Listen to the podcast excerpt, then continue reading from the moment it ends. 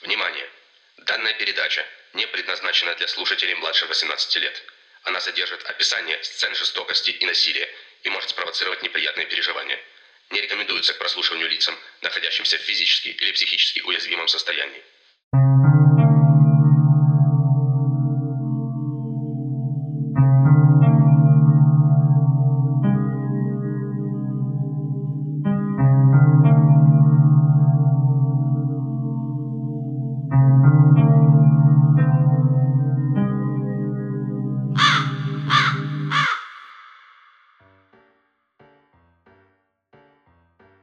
Здравствуйте, говорит Галка.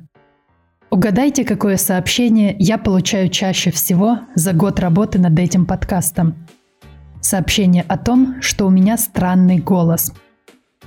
И я подумала, раз все так фиксированы на моем голосе, расскажу-ка я вам дело, в котором голос сыграет главную роль. И сегодня мы с вами рассмотрим совершенно уникальный кейс, где основным вещественным доказательством – будет выступать голос. Не мой, не волнуйтесь, кое-чей другой. Сразу хочу предупредить, что вам предстоит прослушать несколько оригинальных аудиозаписей. Но не волнуйтесь, если не сможете их понять. Крылатая птица летит вам на помощь. Я сразу же буду переводить. Ну что, готовы? Расправляем крылья и отправляемся в Соединенные Штаты Америки. На пересечении штатов Миннесота и Висконсин расположена местность, которую сами американцы называют Twin Cities – города-близнецы. Близнецы они не потому, что похожи, а потому, что находятся рядом, практически вплотную друг к другу. Это Сент-Пол, столица штата Миннесота, и Миннеаполис, самый населенный и современный город того же штата – Внимательные слушательницы и слушатели вспомнят, что в 12 эпизоде «Галкиного гнезда» мы уже гостили в Миннеаполисе, когда рассматривали дело об убийстве Джорджа Флойда. Да, это так, и сегодня мы побываем там во второй раз. Города Сент-Пол и Миннеаполис расположены на берегу реки Миссисипи. Несмотря на близость, каждый имеет свою историю, традиции и, что будет важно для нашего рассказа, свои органы власти и управления. Именно там в 80-е годы 20 века орудовало существо, которое войдет в мировую криминальную историю под именем «Убийца с плаксивым голосом». Но начнем, как всегда, с самого начала. Наша история начинается с одной новогодней вечеринки – это было 31 декабря 1980 года. 20-летняя студентка Карен Поток давно ждала это событие. Вместе с сестрами и еще несколькими друзьями они запланировали грандиозное празднование в ночном клубе на Университетском проспекте. Проспект соединял с собой оба города, начинаясь в Сен-Поле и заканчиваясь в Миннеаполисе. Карен тщательно подбирала наряд и макияж – она хотела, чтобы год начался красиво. Капроновые колготки, туфли на каблуках, блестящее черное платье с огромными подкладными плечиками.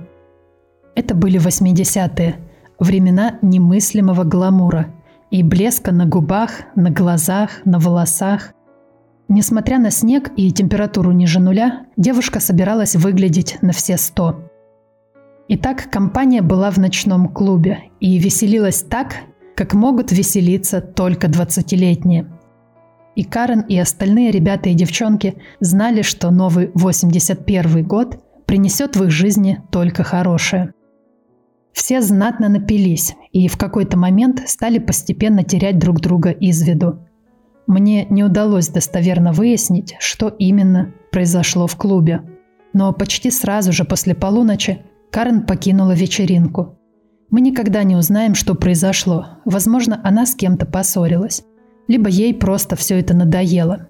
Либо, и, как по мне это звучит наиболее вероятно, девушка сильно напилась и инстинктивно искала свежего воздуха и прохлады, чтобы немного протрезветь.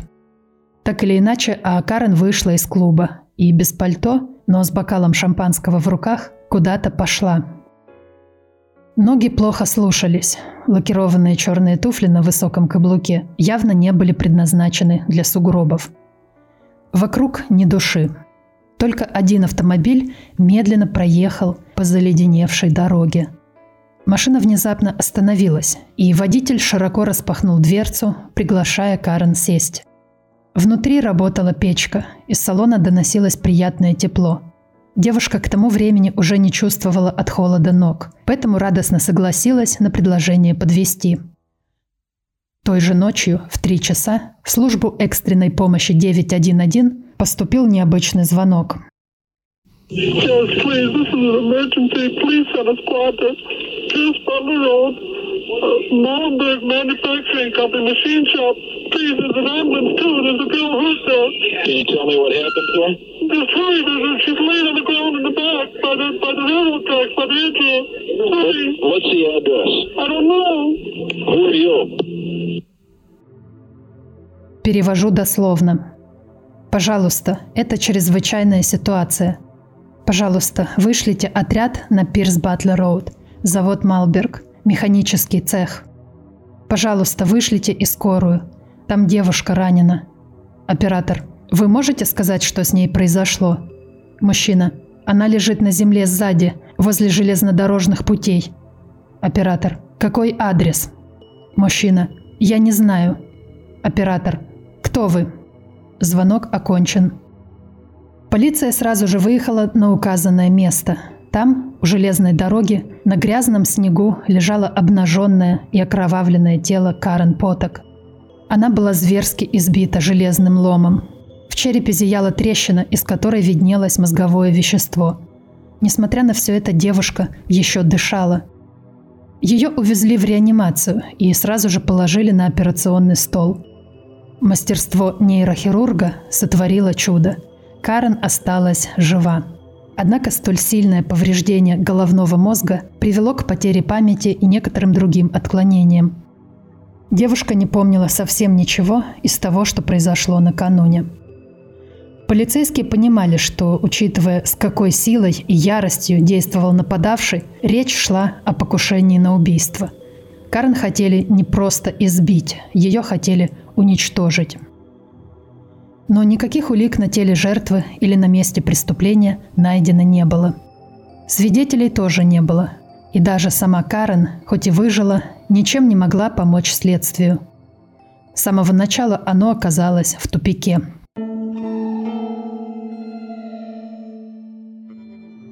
Восемнадцатилетняя Кимберли Комптон была родом из деревни Пеппин, штат Висконсин – с населением менее тысячи человек и отсутствием перспектив и развлечений, Пеппин не самое привлекательное место для молодежи. Как и многие другие подростки, все школьные годы Кимберли мечтала только об одном – как выберется оттуда и отправиться прямиком в настоящую большую жизнь.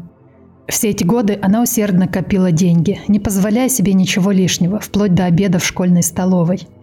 И вот, наконец, едва окончив школу, Девушка упаковала свои самые любимые вещи в дешевый чемодан и купила билет на автобус. Она ехала в столицу штата Миннесота, Сент-Пол. Уж там-то жизнь забьет ключом. Все будет по-новому, по-настоящему. 3 июня 1981 года ее мечта осуществилась. Она приехала в Сент-Пол. Выйдя из автобуса, Кимберли испытала приступ голода – Наверное, это все нервы, связанные с поездкой. Шутка ли впервые оказаться одной, вдали от дома, в абсолютно незнакомом городе? Вот она, взрослая жизнь. Кимберли вошла в здание автовокзала и арендовала ячейку в камере хранения под номером 715. Она оставила там все свои вещи – чемодан, сумку с кошельком и документами. Взяла с собой только немного мелочи – Сразу же напротив вокзала находилась закусочная Миккис Дайнер. В тот день у них было спецпредложение – котлета с жареной картошкой. Его Кимберли и заказала. И еще большой молочный коктейль с клубничным сиропом. Когда она села за свободный столик и стала есть, к ней подсел какой-то мужчина. Кимберли не испугалась, не удивилась, мало ли какие порядки царят в больших городах – может, э, здесь так принято, чтобы незнакомцы садились за один столик и начинали беседовать. Девушка старалась держать себя так, словно она ко всему привыкла. Изо всех сил пыталась скрыть неопытность и провинциальность. Мужчина заговорил первый, спросил, как ее зовут, что она здесь делает. Кимберли честно ответила, что только что приехала в город и после еды собирается пойти посмотреть центр. И, возможно, поискать какие-то объявления о сдаче комнаты или квартиры. Напоминаю, что на дворе 81 год. Интернета в том виде, в котором мы знаем его сейчас, еще не существовало. Итак, Кимберли все рассказала о себе незнакомцу, и он предложил помочь осмотреться и найти жилье – Оказалось, что именно сегодня у него отменилась важная деловая встреча, и он весь день свободен. У него есть машина и уйма свободного времени. Почему бы не показать город такой симпатичной девушке? Кимберли застенчиво улыбнулась и согласилась. Покончив поедать предложение дня, новые знакомые вместе покинули закусочную. Через несколько часов в службу экстренной помощи поступил следующий звонок.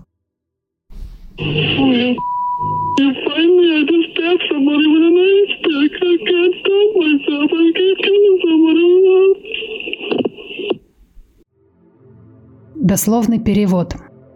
Проклятие, вы найдете меня когда-нибудь? Только что я заколол кое-кого ледорубом. Я не могу остановиться, я продолжаю кого-то убивать. После этого звонка полиция нашла Кимберли возле строящейся дороги к югу от Сент-Пола. Девушка лежала лицом вниз и не подавала признаков жизни. Аутопсия показала, что причиной смерти послужили множественные колотые раны.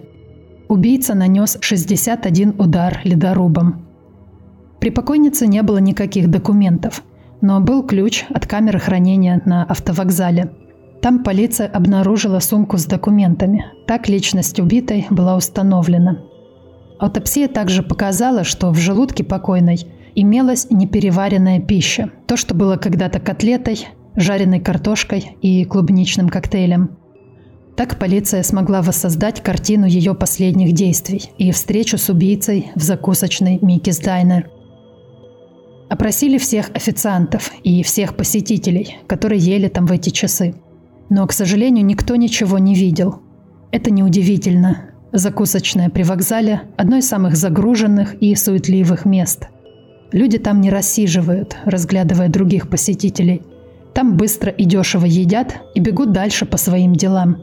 Кто на автобус, кто на встречу или на работу. Не имея никаких улик или свидетельских показаний, расследование сразу же заглохло. Но вскоре убийца сделал очередной звонок.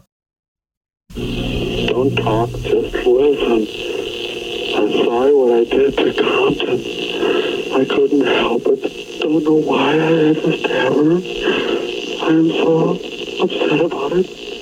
I keep getting drunk every night. I can't believe I just like a big dream. Just I can't think of being locked up. If I get locked up, I'll kill myself. I'd rather kill myself than get locked up. I'll trying not to kill anybody else. Перевожу дословно. Не разговаривайте, просто слушайте. Я сожалею о том, что сделал Скомптон. Я не могу этому противиться. Не знаю, почему я должен был заколоть ее. Мне грустно из-за этого. Я напиваюсь каждый день. Не могу поверить, что это сделал я. Это как большой сон. Не могу представить, что меня закроют. Если меня закроют, я себя убью. Я лучше убью себя, чем позволю себя закрыть. Я постараюсь больше никого не убивать. Надеясь, что кто-то опознает этот голос, полиция пустила записи звонков в теле- и радиоэфир. СМИ тут же окрестили звонившего «Whippy Voiced Killer», Убийца с плаксивым голосом. Ответная реакция превзошла все ожидания. Многим показалось, что этот голос принадлежит какому-нибудь их знакомому. Полиция получила более сотни имен, которые нужно было проверить. Увы, эта кропотливая работа ни к чему не привела. Через 9 месяцев по телевидению показали репортаж, посвященный расследованию убийства Кимберли Комптон – выступил полицейский в отставке Карл Милс, который поделился журналистами сенсационной новостью. Он полагал, что знает, кто убил девушку. По мнению бывшего полицейского, это был некий Алан Лопес, убивший своих родителей и сестру в августе прошлого года. Забаррикадировавшись в родительском доме, он кричал, что это он убил Кимберли Комптон. Однако психиатрическая экспертиза признала Лопеса невменяемым, и его отправили не в тюрьму, а в лечебницу. Перед тем, как полиция смогла прийти к нему и получить показания по делу об убийстве Кимберли, Лопес покончил с собой – это сенсационное заявление бывшего копа наделало много шума. Однако вскоре выяснилось, что Лопес тут ни при чем. Во-первых, на момент убийства девушки у него имелось алиби. А во-вторых, звонки в 911 объединяли оба происшествия – нападение на Карен и убийство Кимберли. Если Лопес сделал одно, он должен был сделать и другое. Об этом он почему-то молчал.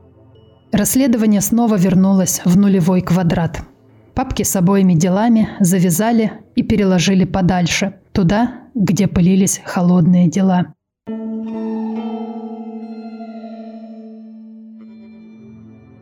Шестого августа 1982 года в Миннеаполисе стоял прекрасный летний вечер. Дневная жара спала, и, наконец, можно было дышать. Сорокалетняя медсестра Барбара Саймонс – Пошла в бар «Гексикон» пропустить пару стаканов и поболтать со знакомыми.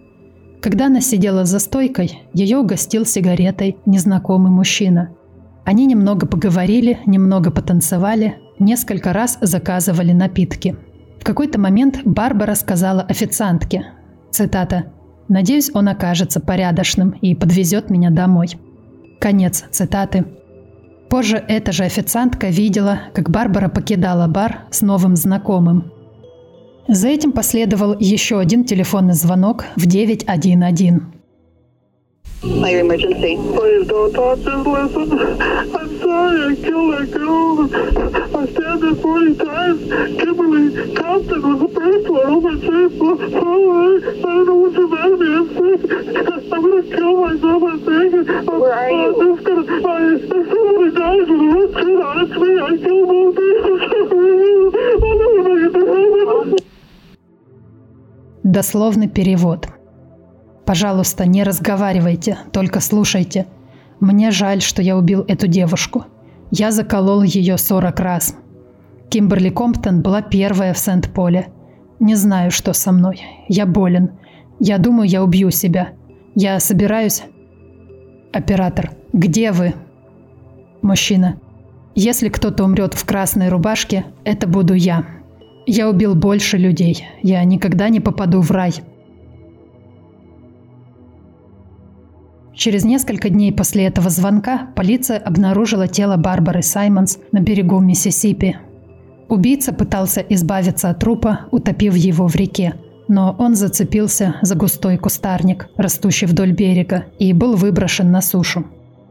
На Барбаре модные по тем временам ярко-оранжевые штаны и туфли на каблуке. Видно, что для похода в бар она хотела нарядно выглядеть. Вероятно, мечтала встретить там кого-то, с кем можно приятно провести вечер. Аутопсия показала, что причиной смерти были множественные ножевые ранения. На теле Барбары обнаружили более ста порезов. Не могло быть уже никаких сомнений. В городе орудует серийный убийца, ненавидящий женщин.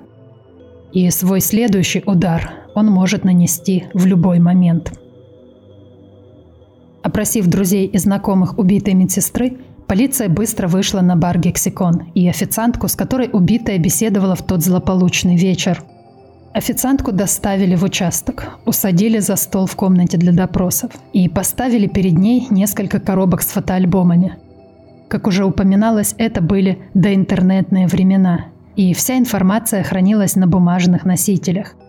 То, что сейчас делается парой кликов, занимало несколько часов человеческого труда.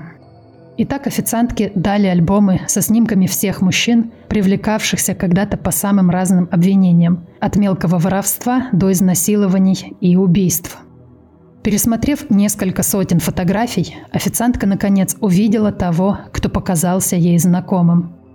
Память этой женщины вызывает восхищение, Представьте, сколько людей проходят перед ее глазами каждый вечер. И суметь запомнить кого-то, кого ты видела от силы пять минут. феноменально. Официантка уверенно указала на один из снимков. Наконец, долгожданный прорыв, в котором следствие так отчаянно нуждалось. Указанный мужчина был мелкой сошкой. Много лет назад привлекался за нападение. Полиция тут же установила его местонахождение и прикрепила наблюдение. Одних показаний официантки было недостаточно. Нужно было найти серьезные доказательства того, что это был действительно он. Убийца с плаксивым голосом.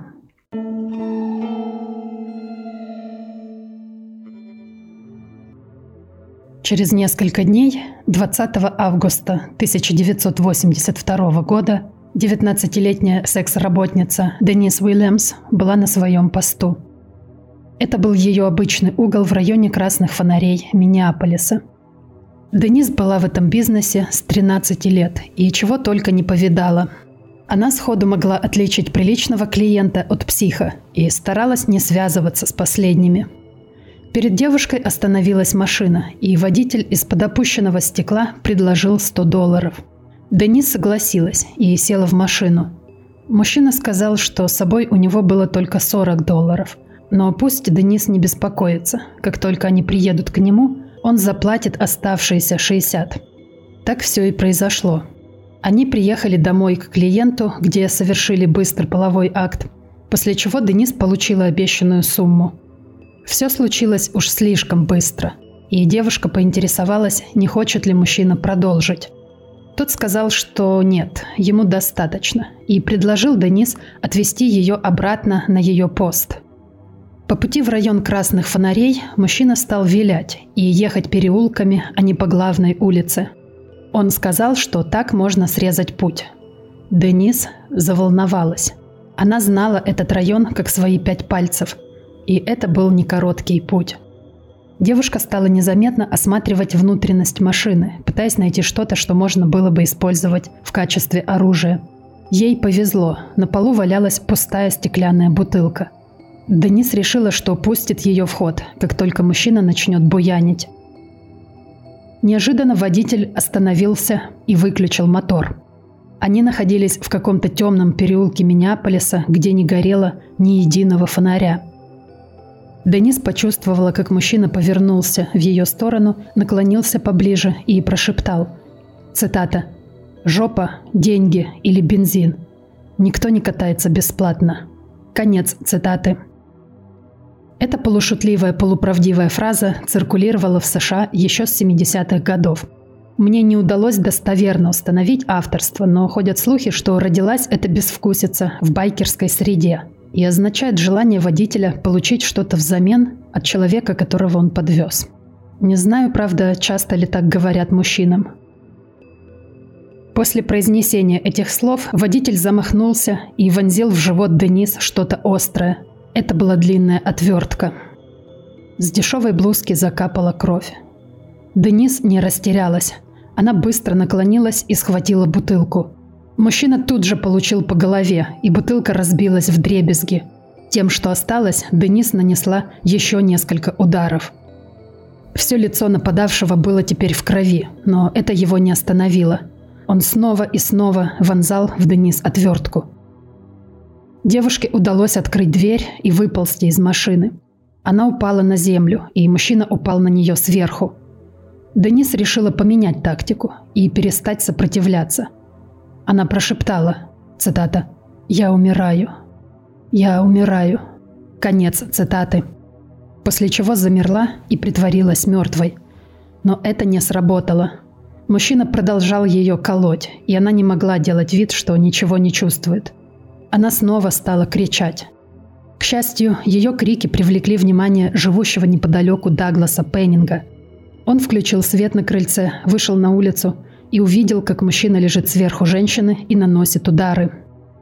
Пеннинг оказался смелым человеком и подбежал к дерущимся. Он оттянул нападавшего в сторону, но он, поднявшись на ноги, бросился с отверткой уже на Пеннинга. Тот бросился бежать и смог быстро закрыться у себя дома. Он тут же вызвал полицию и, пока разговаривал по телефону, увидел в окно, как нападавший сел в машину и уехал. Женщина осталась лежать на дороге. После звонка Пеннинг снова выбежал на улицу, чтобы помочь Денис. Через пару минут приехала скорая, и раненую повезли в больницу. Оказалось, что нападавший нанес Денис 15 глубоких колотых ранений в грудь, живот и голову. Ее легкие и печень были пробиты, было несколько внутренних кровотечений. Несмотря на все это, Денис удалось выжить. Впоследствии она утверждала, что ее не так-то просто убить, ведь при ее работе переживешь и не такое. Наверное, она хотела пошутить и как-то сгладить ситуацию, но мне эти слова кажутся очень грустными. Очнувшись в больнице, Денис вначале назвала себя Мэри. Она не хотела, чтобы полиция установила ее личность. В прошлом у девушки было условное заключение, и она нарушила его правила. Денис боялась наказания.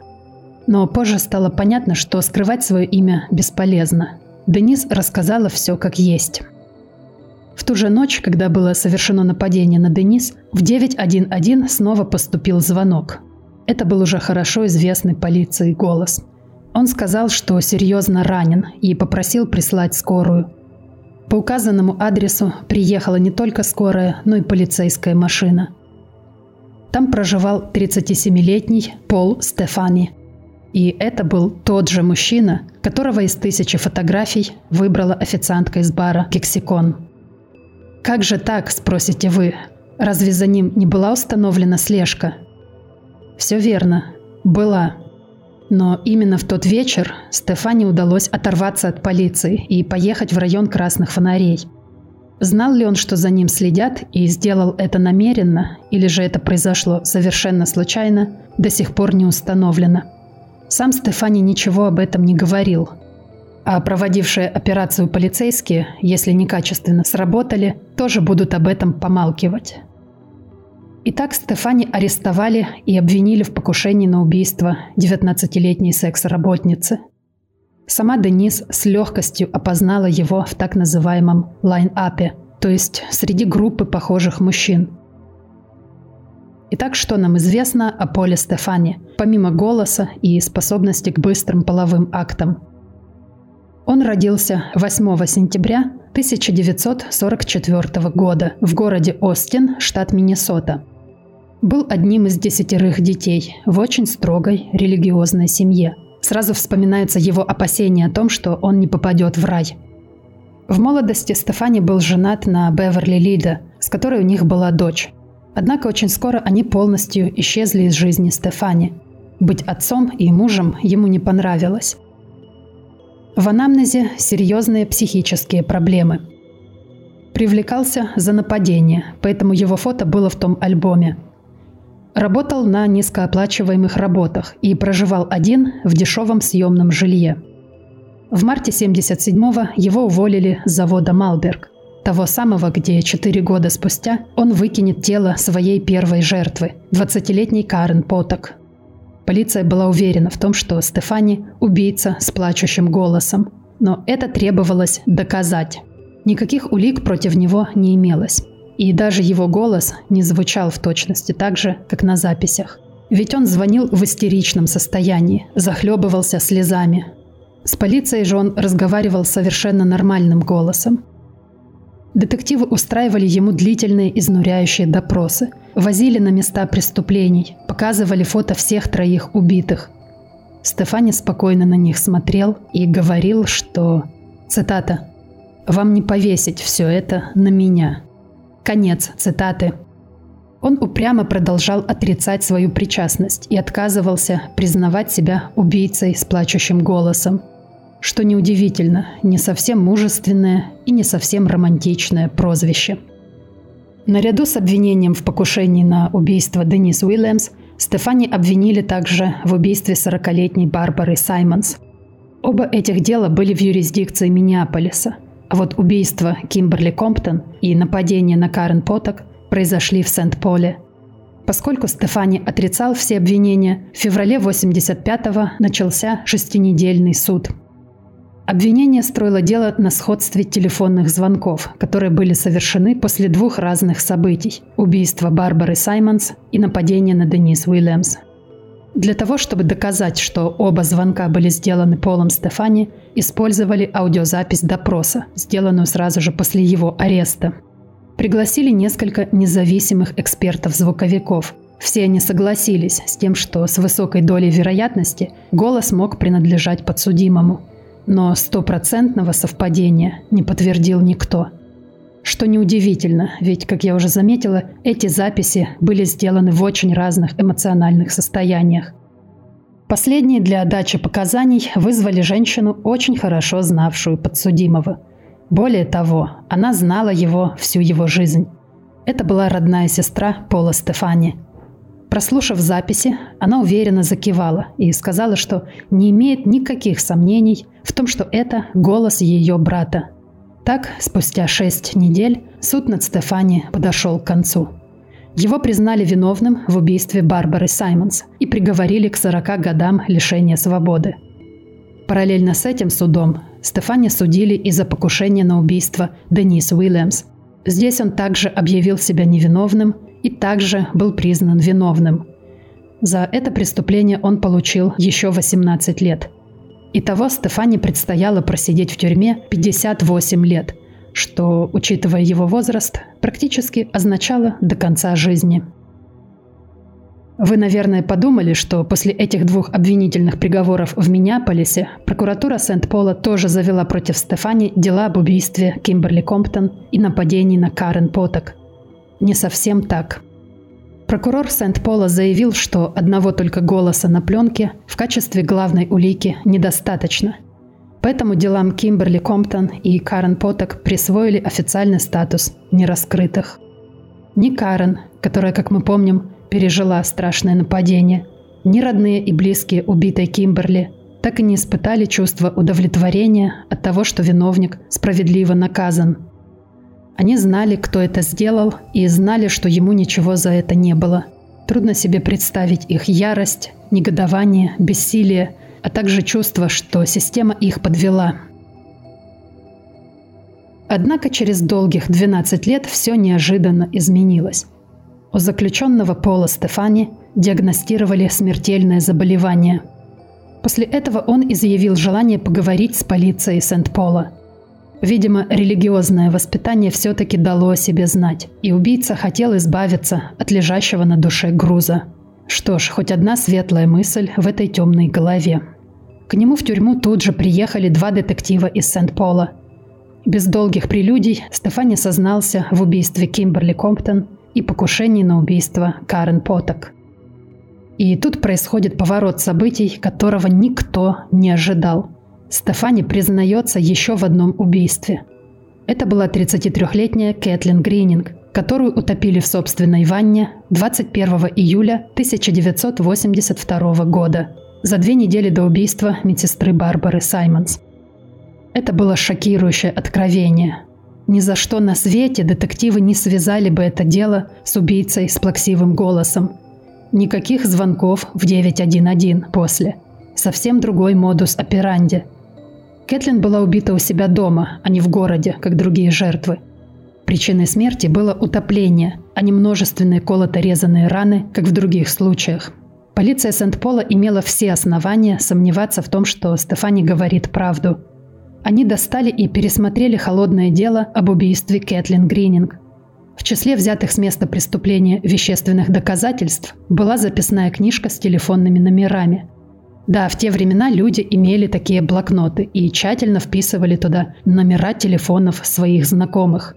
Наверное, тогда, чем больше у тебя было этих номеров, тем ты считался более востребованным. Ну, что-то как сейчас количество друзей на Фейсбуке. Детективы спустились в камеру хранения вещдоков, отыскали блокнот, полистали его и на странице с буквой «С» было написано имя Пол С и номер телефона, который принадлежал съемной квартире Стефани. Знакомство было доказано, теперь слова Стефани имели подтверждение. Когда и при каких обстоятельствах убийца познакомился с Кэтлин и что его номер вообще делал у нее в блокноте, неизвестно. Как неизвестны и подробности ее убийства. Оно стоит особняком от остальных злодеяний Стефани, и было бы интересно узнать больше – Но мы этого никогда не узнаем. Вскоре после дачи показаний заключенный Пол Стефани скончался в тюрьме от рака кожи. Ему было 53 года. Убийца с плаксивым голосом – одна большая загадка в мировой криминальной истории.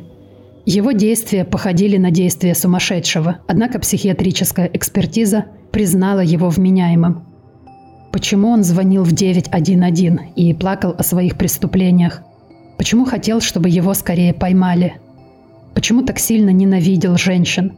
Почему признался во всех преступлениях лишь перед смертью, а не после суда, когда и так уже получил пожизненный срок? И все ли это преступления?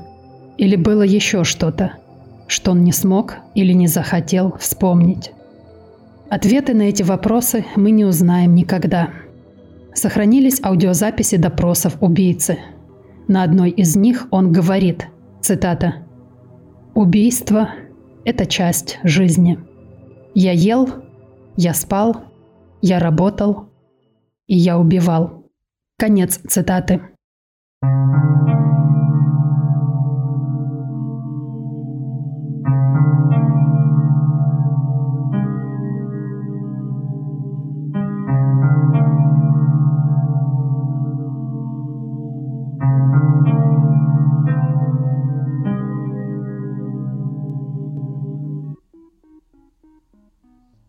Вы прослушали 32-й выпуск подкаста «Галкино гнездо».